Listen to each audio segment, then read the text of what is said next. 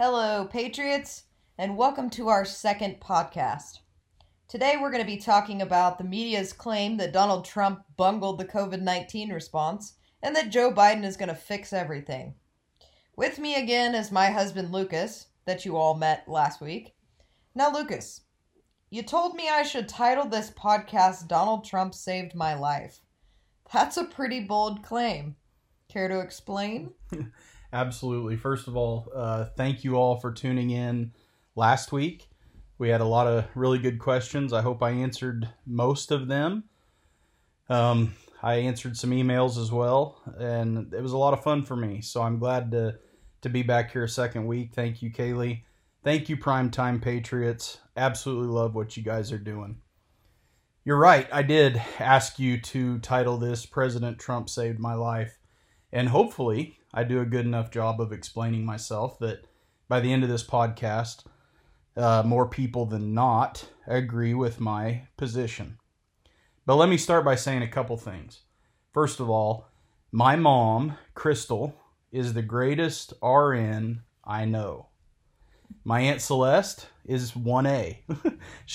Those two have been nurses for almost longer than I've been alive. Um, they've been through so much in their careers, as have many other nurses that I know. I have much love for the frontline healthcare workers who literally risk their lives for other people. That being said, I'm going to have some pretty critical things to say about healthcare leaders in this podcast. Not all leaders, but there are many who I feel like have been disingenuous, who have outright lied, who have misled for their own gain, whether it be political, personal, etc.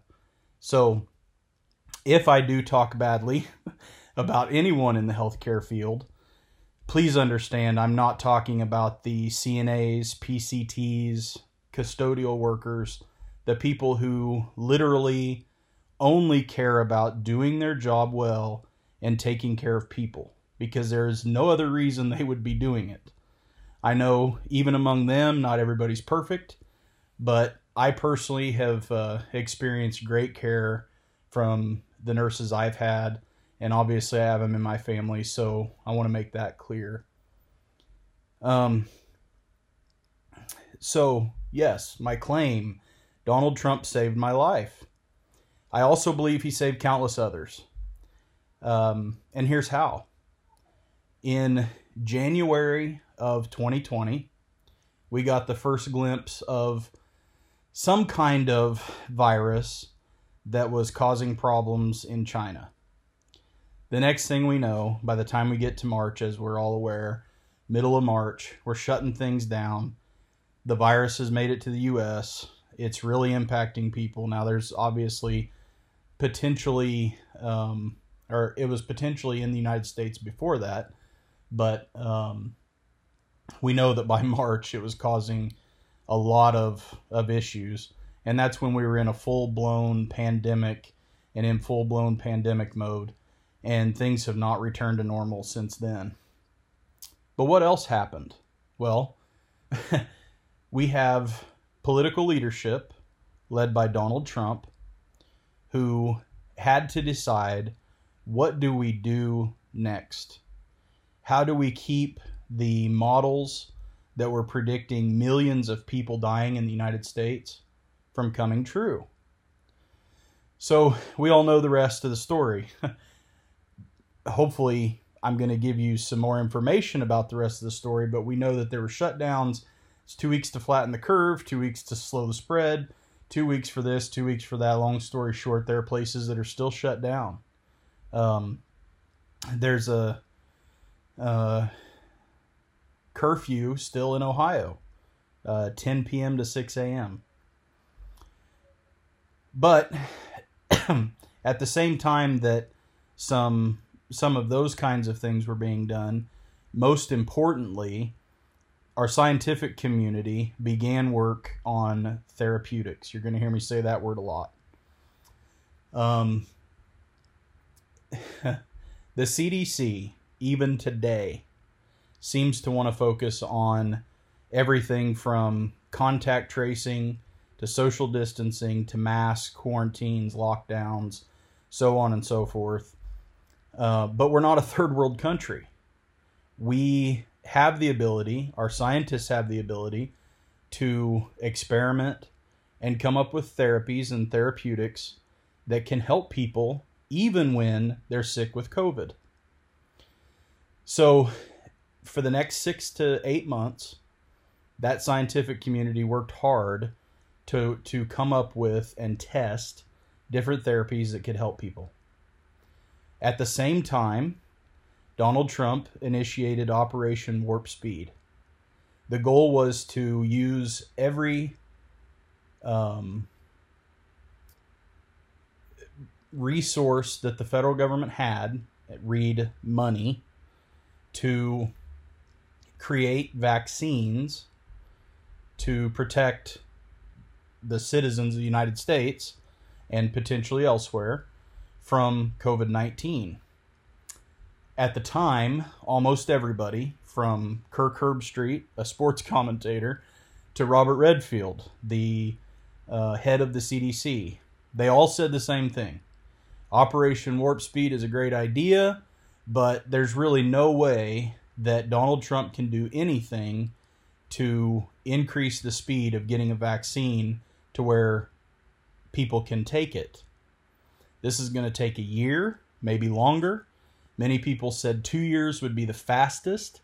Five years was the normal speed for a vaccine. But when Donald Trump said, I want it by the fall, I certainly want it by the end of 2020, everybody said he was crazy. Even right before the election in the town hall, when he said, I'm being told that we could have vaccines by the end of the year, he was still ridiculed. And guess what? He was right. All along, Operation Warp Speed to me was Donald Trump's legacy. I think that that was probably his number one next to maybe the border wall accomplishment as president. I also believe that um, he probably didn't face more ridicule for anything than he did for his claims of Operation Warp Speed. But if we didn't have it, if people weren't receiving the vaccine right now, that pe- more people would be dying. It is what it is. But I don't really want to talk about the vaccines per se. Um, my goal here is to talk about the therapeutics because I don't think a lot of people know about them. We have right now, um, and Donald Trump received Regeneron, which is a monoclonal antibody. It's a type of antibody that's made in a laboratory that basically makes it difficult or impossible for the virus to replicate. So you get that given to you on day four or five I know Greg Norman got bamlanivimab, which is another one of these monoclonal antibody treatments that you can get. He got it on day five or six. He was feeling really, really bad. And within a few days, he was in great shape. Donald Trump got it on day two or three. Uh, I think day two, maybe. By, by day four, five, six, somewhere in there, he was completely back to normal health. They're very successful very successful, especially given in the first five, six, seven days before you have bilateral pneumonia and everything else happen to you. But even under those circumstances, there's remdesivir, which is an antiviral that's been used probably since about July widely. It was used on me. I went into the hospital on about day seven with very, very severe bilateral pneumonia, what they call COVID lungs. Um, the doctor told me that it was in the top 5% of cases that he had seen. After two days of a poor protocol by one hospitalist, he gave me an antibiotic and no IV fluids.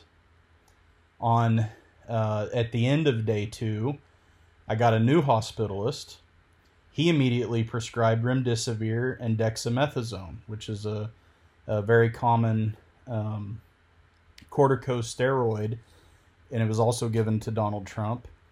And it's it's common in fighting COVID nineteen. So it's what what doctors call the protocol for for uh, treatment of people with COVID nineteen. So I don't really know what the first hospitalist was thinking, but by the time I got the second hospitalist, two days in, I finally got the remdesivir, the dexamethasone, and very importantly for me, the IV fluids. Because the worst part for me was the high fever that I had for seven, eight days. Um, long story short, three days later, the fever broke completely. Um, about five days later, I would say the virus was completely dead. And the only thing I've been fighting since then is getting my lungs back. So, part of the reason we wanted to do this podcast was to let everybody know that there are options out there. But if you don't know what they are, because I didn't really know till I was in the hospital and I started reading about, you know, what treatments are out there and I started asking questions and I finally got a new hospitalist. I didn't really know. So I wanted to do this podcast to introduce some new ideas to you if you haven't already heard of these things. So hopefully, if you get in a bad situation like I was in, um, you might have a better idea of what to ask. Because that's really my question, and that's my biggest problem with what's happening right now. Um, I know Kaylee was going to jump in and ask this as a question, but I'll just tell you my biggest problem with the leadership today, and I'm talking about the healthcare leadership, I'm talking about Dr. Fauci, I'm talking about Robert Redfield, I'm talking about the people who Americans turn to for answers with how COVID 19 is being handled in the United States. I don't know that I've seen widely discussions from these folks, from politicians, from anybody else, the importance of the therapeutics. I don't know if it's because they don't want to give credit to Donald Trump. I don't know if it's because they don't know. I really don't have any idea. I can't figure out and I can't find in any of my research why they continue to focus on things that don't work to stop COVID 19, like masking, two masks, four masks, 12 masks. It doesn't matter.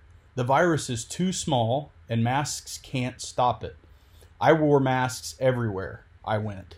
So did everybody else who got COVID 19. They don't work. But I can tell you, because members of my family have had monoclonal antibodies, including my wife, I had remdesivir, saved my life.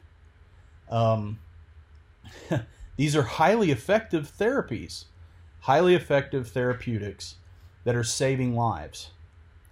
They were approved for use as at the very very latest in October. At that same time, we had about 250,000 deaths in the United States. So, going back to about the end of October and about the time that most of these therapeutics were approved for use by the FDA, we had 250,000 deaths. Well, we're up to 450,000 deaths now. And I want to know why. I want to know why, when we have very successful drugs out there being used, are they not being used on everybody? Do we not have enough of them? What are the answers? And Kaylee, I'm going to ask you because I've been talking for 13 minutes and I'm sure people want to hear somebody else's voice. I want to ask you who should be answering these questions for us? Or at a minimum, who should be asking them? Uh, the answer to that question would be the media. Would it be? I mean, it would sure mean a lot to me if there was some reporters out there asking at the press briefings that they want to talk about kittens and ice cream. hey, President Joe Biden, why are these therapies not saving more lives? Are they not being used? Are there not protocols in the hospitals that are clearly set out that say if someone presents with shortness of breath, a positive COVID 19 test, bilateral pneumonia, the first thing you do is give them remdesivir and dexamethasone? What's the answer? So, healthcare professionals, if you listen to this podcast and you know the answer, if you want to comment, please do. Because I'm not asking this to be difficult. I'm not asking this rhetorically. I am truly, honestly wondering how it is that we continue to lose thousands of people a day to this insidious disease when we have highly effective, in the high 90s effectiveness, highly effective therapeutics that have been approved for use, and we're eh, for at least the last three months. I want to know if they're not being used. Do we not have enough? You know, what's the answer? Why aren't we hearing about them? Why aren't there PSAs on the TV and on the radio saying, hey, if you've got COVID and you start to experience shortness of breath, go to this hospital, that hospital, whatever, and get one of these therapeutics to help you out so you don't end up on a ventilator. The other thing I will say is that I got COVID 19 and I was extremely proactive with my care because my husband at the time was in the hospital. He was fighting for his life. He was fighting to stay off of a ventilator. So I was proactive. As soon as I got my positive COVID test, I called my primary care physician and I asked him for medication because I'd heard of hydroxychloroquine. I knew that Donald Trump promoted that. I knew that he knew that it was effective. So I asked for it, and they told me the only thing they would prescribe me is an inhaler and a cough suppressant. So I started calling my local hospitals and I asked them about the monoclonal injection infusion. And they all talked to me like I was speaking a different language. They had no idea what I was talking about. They'd never heard of it. They had no clue.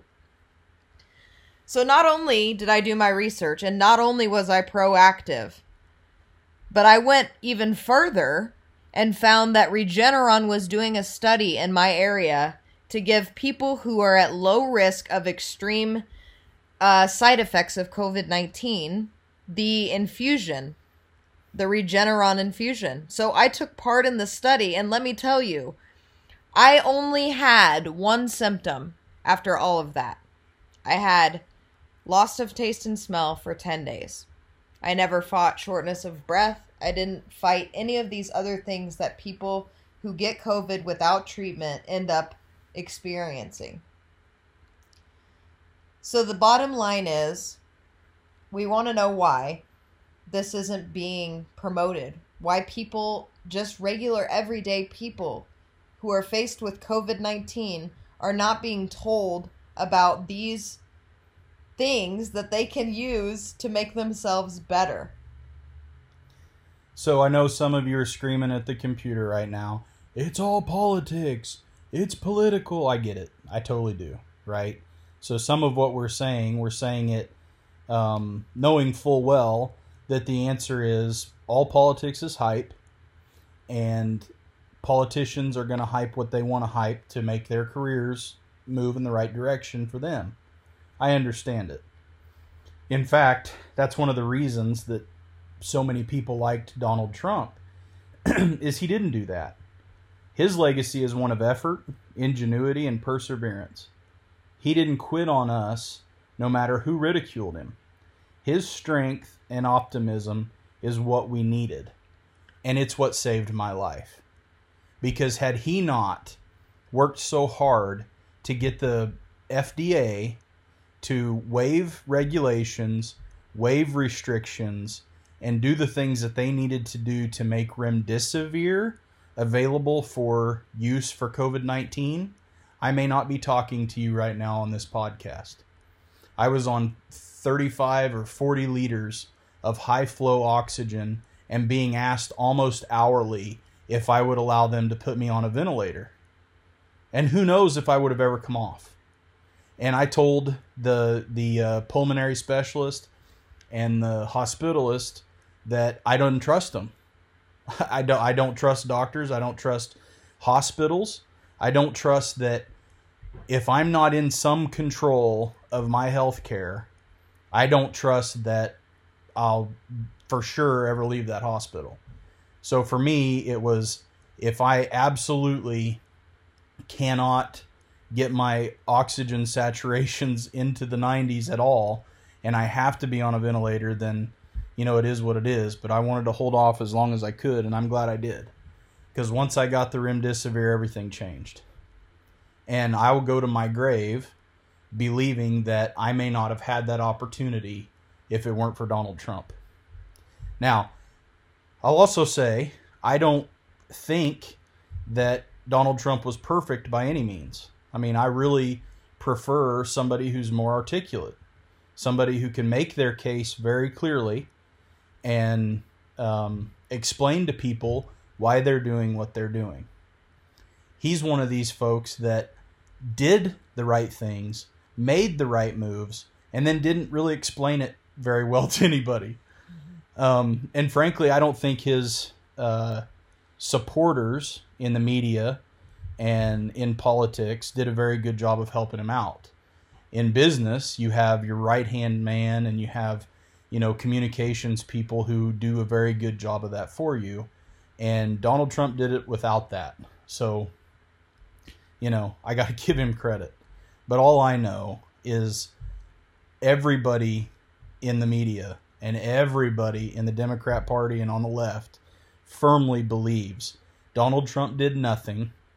Joe Biden came into a mess, and Joe Biden's going to have to fix it all. And we know that's nonsense. Operation Warp Speed not only got us vaccines, but it ensured that the vaccine makers were able to produce vaccine while they were running the trials so that when they were approved, we would have vaccine ready to go. So Joe Biden saying somehow that him purchasing vaccines is going to get us all vaccinated is only half of the story. The fact that the um, what do they call those the the different models that all these statisticians prepared showed that 2 million Americans were going to die. Then it was a million. Then it was 800,000. Then it was 250,000, but then it was 400,000. so they didn't know. They don't have a clue. What I know is that we made it through the first seven months and only 200,000 people died of COVID 19. And obviously, maybe some of them didn't. I know that the flu counts, are, death counts are down, other causes of death are down, but let's just assume the numbers are right for the sake of argument. 200,000 by October, 450,000 today, roughly, is a lot less than a lot of people predicted. And I got to give Donald Trump and his work with the FDA waiving regulations a lot of the credit for that. My only concern moving forward is whether or not we're using the proper protocols to take care of people. Because I can tell you right now, my grandmother, 83 years old, was in the hospital with COVID 19. And there was some question for a minute about the protocols she was receiving. And you can. you can bet every you can bet the house that my mom and my aunt were not going to tolerate that. They jumped in, they made sure she was taken care of, and she's out of the hospital now. But not everybody is that lucky. I know there are families out there grieving because they lost loved ones. And I'm not completely convinced that those loved ones had to pass away. And I think there should be someone out there doing the investigation of this, and it's not happening. So that's one of the reasons we did this podcast tonight was to give you guys some information so that if you find yourself in the same situation, maybe it'll help you out. I also wanted to firmly, strongly set the record straight. Donald Trump was very successful in his handling of COVID 19. If you disagree with me, feel free to do so publicly. I'll be glad to debate anybody anytime. I experienced it personally. I know that Donald Trump received Regeneron, dexamethasone, remdesivir, and multi- multiple different vitamins, and he was healed and whole within four or five days. And the man's what, 74 years old? So, in a high risk category and a little overweight. So it is what it is. Thank you guys so much for tuning in on our second podcast. We'd love to hear what you think of it. Please, please, please don't hesitate to reach out. And I will tell you that this is uh, this was a kind of a personal podcast for us, even though obviously it has a public component with Donald Trump and COVID nineteen. Moving forward, our podcasts are going to be a lot more on the political side. Um, we're going to get into some of the finer points of things like constitutional law, uh, the impeachment, where we go next, uh, leadership. We've got a lot of really good ideas. Uh, and look for our next podcast in the next couple of days. Yeah. All right, guys. Well, we will uh, talk to you next time.